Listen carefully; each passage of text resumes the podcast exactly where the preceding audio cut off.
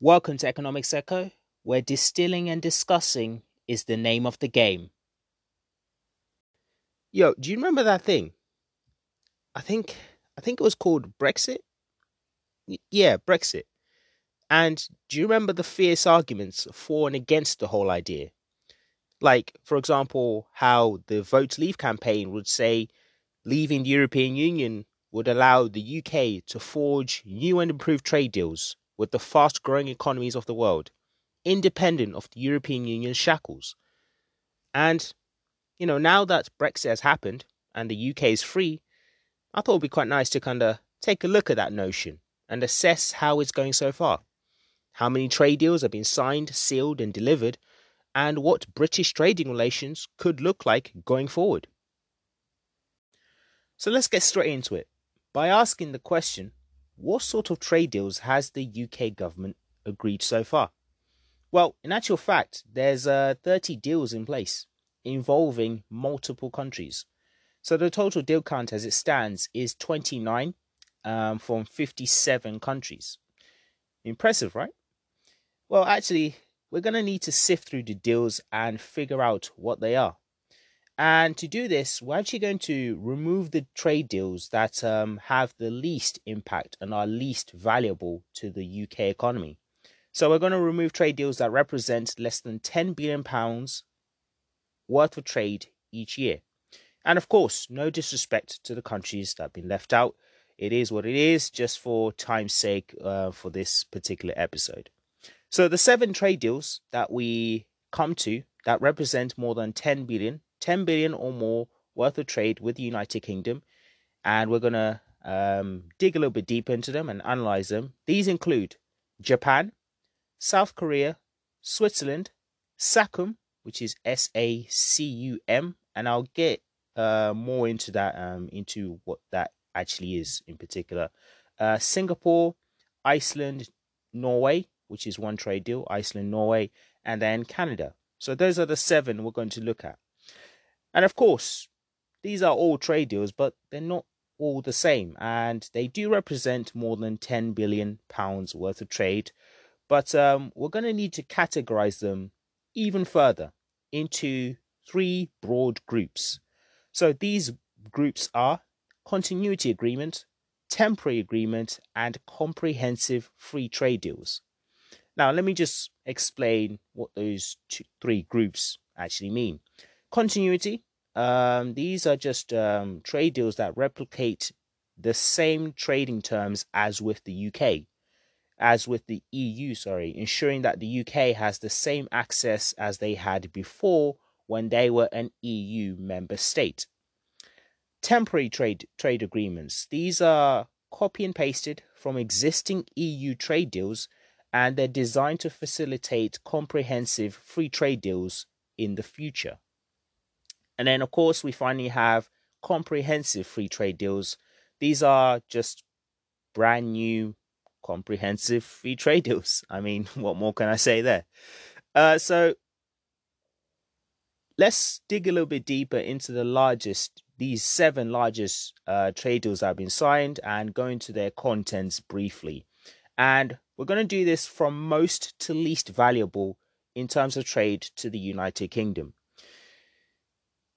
And to do this, we're going to kick us off with Switzerland.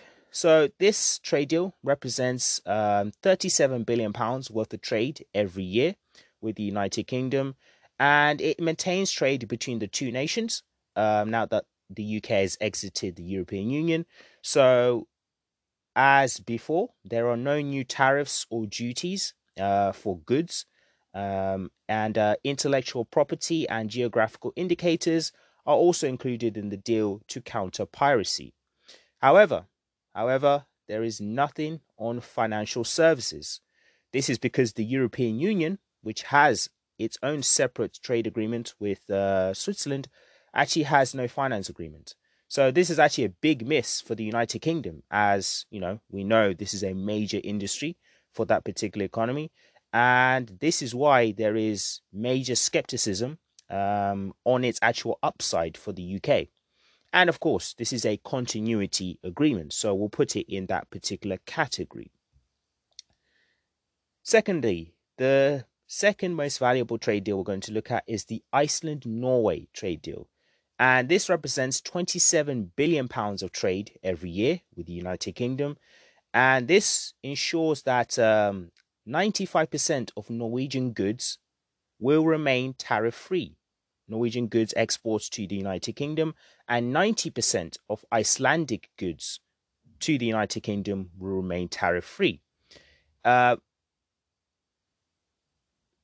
and of course, with these, um, without these tariff-free agreements, the UK government actually explains on its uh, government website that um, they would actually cost the UK importers um, something to the tune of 65 million pounds had um, these um, tariff-free and duty-free agreements not been in place in the in the agreement. And it actually means that Icelandic fish fillets will remain tariff-free. So, no extra cost for British chip shops, which is a bonus. And this agreement is just in place to maintain current terms that the UK enjoyed as they were a member of the European Union.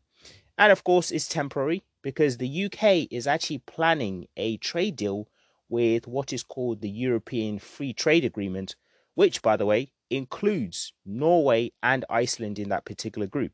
So if the deal that the UK would like to strike with the European Free Trade Agreement um, is signed, it would actually make this UK Norway Iceland deal redundant. So I guess we could put it somewhere in between continuity and a temporary trade deal for now. On to the next Canada. And this trade deal represents 22 billion pounds of trade each year uh, with the United Kingdom and this is a rollover EU trade deal uh, with hope for more, um, more content and uh, more bespoke uh, trade deal for the UK in the near future.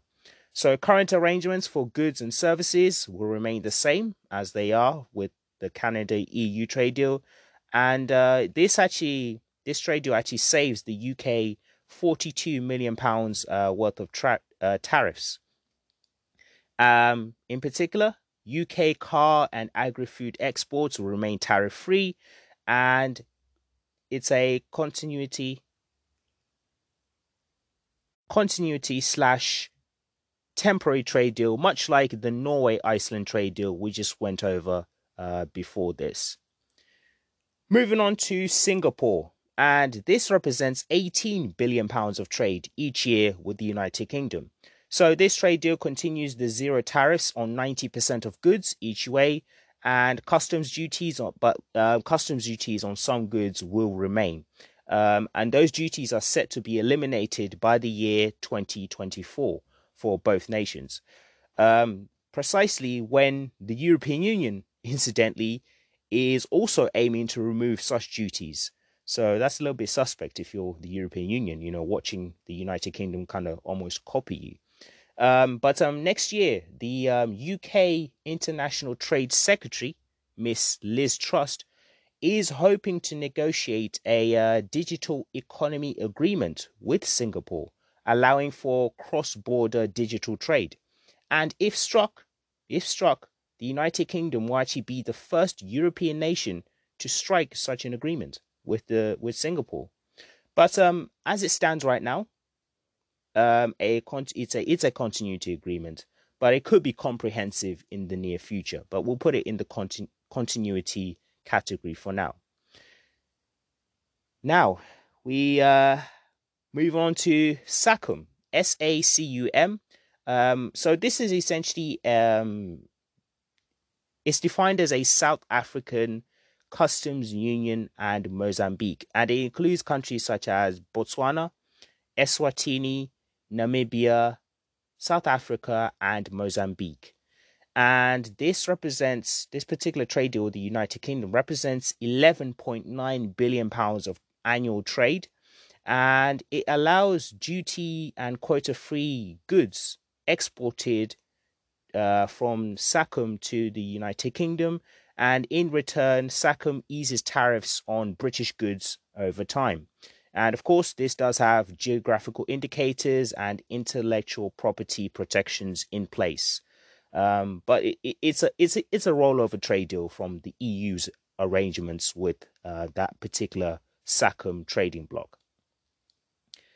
South Korea now. Um, this is uh, this is um a trade deal that's kind of replicating the EU South Africa trade deal that already exists. So the UK actually tried to replicate it, and contents of this deal include tariff rates, quotas, rules of origin, trading services rules as well. Uh, the deal is officially called a continuity agreement. So um, you know, no prizes for where it will be placed in our three broad groups. So we have now um, six trade deals in place. Now, you might be wondering um, what happened to Japan? Well, if you actually go on the government's website, this deal actually has its own separate section. Presumably, the UK is so proud of it, so they put in its own separate section. Um, in October, so if you didn't know, in October 2020, the UK and Japan signed the Comprehensive Economic Partnership Agreement, um, making it one of the first big trade deals that the United Kingdom actually signed. And if you want more detailed information on that particular trade deal, be sure to check out episode 13 of this podcast um, and um, you get more on that. But for this exercise, um, in the for this particular exercise, we're going to put it in the comprehensive free trade deals category. Um, so that's where we're at with the UK's uh, post Brexit trading agreements. And to be honest, from all of that, the pattern I saw is that most of these trade deals are continuity agreements. And therefore, for me personally, it doesn't feel like the UK is gaining anything or gaining a massive advantage from the position that they were in when they were an EU member state. Because these are just rollover trade agreements, most of them. All right, so we know that the United Kingdom has now officially left the European Union, and it did so on December 31st, 2020, officially. But did you know that um, if you fast forward just a month later, the UK is now actually looking to join and enter a brand new free trade agreement? This time by the name of the Comprehensive and Progressive Agreement for Trans Pacific Partnership also known as CPTPP. Now, this is a trade agreement uh, between 11 countries around the Pacific Rim, and it includes countries like Canada, Mexico, Peru, Chile, New Zealand, Australia, Brunei, Singapore, Malaysia, Vietnam, and Japan. Now, initially, this uh, trade deal actually began as the Trans Pacific Partnership, or TPP, and it was negotiated from March 2010 up until the 5th of, 5th of October 2015. Now, to begin with, uh, the United States of America was actually party to these talks under the Obama administration. However, in 2017, when President Trump came into office, he actually immediately withdrew the United States um, from this particular trade deal before it was ratified. I actually think it was, if I remember correctly, I think it was one of his first big executive orders that he signed. Now, because of this, the remaining 11 countries were frantically scrambling around trying to amend the agreement text. And they eventually came to, an, uh, to some sort of a solution or compromise, and they created this brand new trade deal, uh, newly named as the Comprehensive and Progressive Agreement for Trans Pacific Partnership, CPTPP, uh, which was born and signed in March 2018, coming into force in December later that same year. So, what does CPTPP actually do? Well, its rights and obligations fall into two categories. Firstly, rules. For example, on how countries should make new food safety regulations on whether they can ban the transfer of data to other CPTPP members. Uh, these are the same for all CPTPP parties, including new members looking to join, like the UK. Second rule and obligation is market access. So this is in accordance to how far each member will cut tariffs on goods, opening up its uh, service markets, liberalizing visa conditions for business travelers, and so on. And each member has its own schedules of commitments. In some cases, the commitments are offered to all other members, while in others they're restricted to specific negotiating partners. But it's important to emphasize that this is not a completely liberalized system or trade agreement because tariffs are retained in only a few highly sensitive areas. For example, Japan keeps tariffs on rice, while Canada's dairy industry is also protected. Which brings us over to the key question here which is why has the UK applied to join? What's in it for them? Well, originally with the Trans Pacific Partnership, TPP, uh, with the US, it would have been one of the world's largest trading blocs, accounting for over 30% of global GDP. But now we have this smaller CPTPP, excluding the United States, of course, and it is slightly less significant, but um, it still amounts for substantial, substantial 13% of global GDP, exercising a high degree of influence over rules governing the world economy. Okay, but does it actually make sense for the UK to join this exclusive club? Um, geography would say no, but politics, on the other hand, would say yes, absolutely.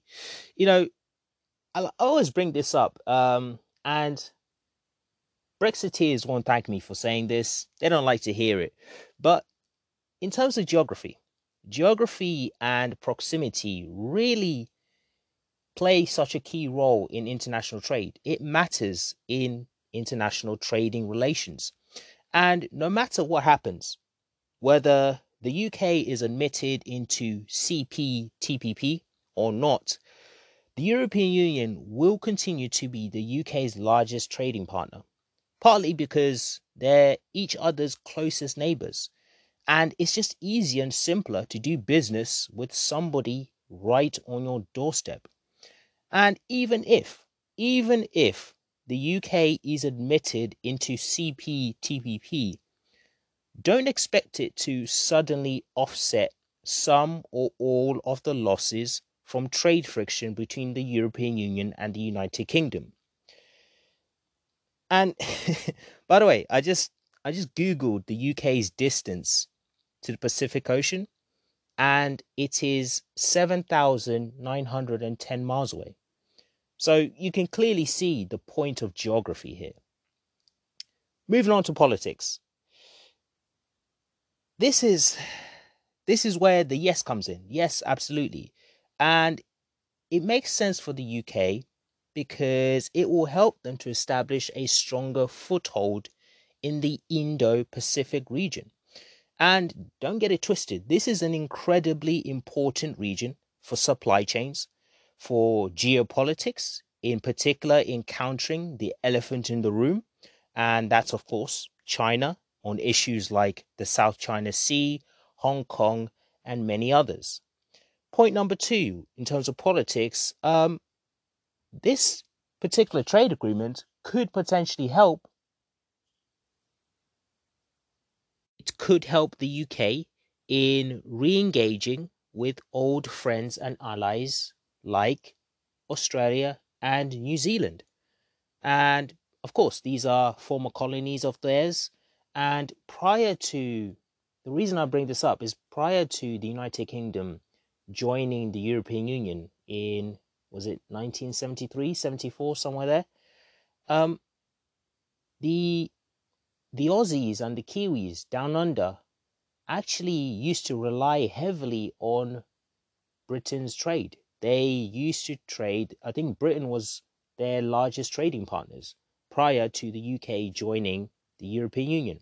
Now, once the European Union, um, once the UK was inside the European club, decades followed afterwards, and just trade with Australia and New Zealand just subsided and just slipped down the pecking order. And some Aussies and Kiwis down under still have some kind of grudgingly feeling towards that in terms of maybe being abandoned by their mother country, the UK.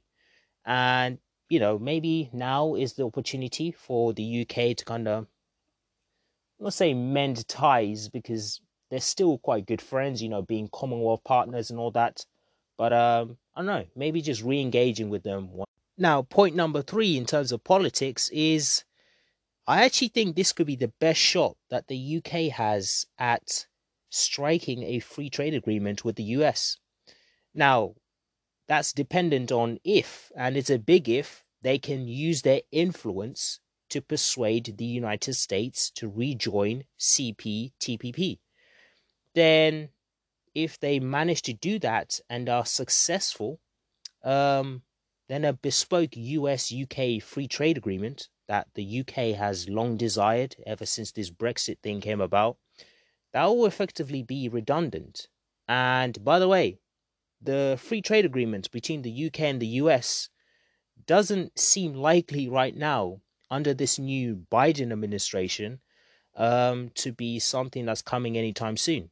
I'm just not sure that they're convinced on the benefits for them. So I think CPTPP could be another way around that problem for the UK. And anyway, if any of um, any of the things I mentioned above fail, well, at least the UK can stick it to the EU that they have the ability to join another dynamic trading bloc. That is, of course, contingent on you know the UK being admitted into this Pacific Rim club, exclusive club. Um, which nicely brings over to the next question, which is Will the CPTPP actually accept the UK's application to join? That's a key question to ask and, and answer. I, I certainly do expect them to accept Britain's application. Um, I think they probably see some mutual interests on particularly the Digital Economy Corporation and how they can um, work together on that front. But then again, what if other non EU European nations were to follow the UK? Maybe this sets a trend, and how would the CPTPP original members kind of counter that? You know, let's say if Switzerland wanted to join, or maybe another African country, I don't know. Like, it just like, is this now a trend? Like, they can't just accept the UK and then cut it off and they're the exception, can they? So that's where the UK stand in terms of its international trading relations post Brexit. And to summarize, here are my final thoughts. Um, I think it's good that the UK is branching out, you know, seeking new partners and re engaging with old friends on the trade front uh, potentially providing more opportunities for business, particularly small and medium sized enterprises. And this can only make the UK economy more open than it already is and could add some much needed dynamism to the economy. So, listen, I- am all for it, but um, where do you stand? Um, are you thoroughly impressed or underwhelmed by you know what um, what the government has struck so far in terms of trade deals because this was one of the big centerpieces or big prizes of Brexit. So if you're a Brexiteer, uh, you know, join the conversation. Hashtag economics echo. Are you satisfied with what's been happening, the job that the International Trade Secretary Liz Truss has done, or are you expecting a little bit more? And do you think the UK will actually be admitted into that CPTPP trade trading agreement? Hashtag Economics Echo for your thoughts.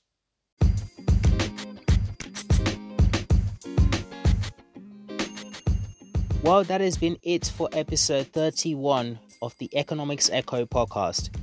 Be sure to subscribe for your favorite podcast provider and join us next week for a brand new episode delving deep into the disconnect we see between Wall Street, the stock markets, and the real economy. What's the deal there? Until then, this is Economics Echo signing out. Peace.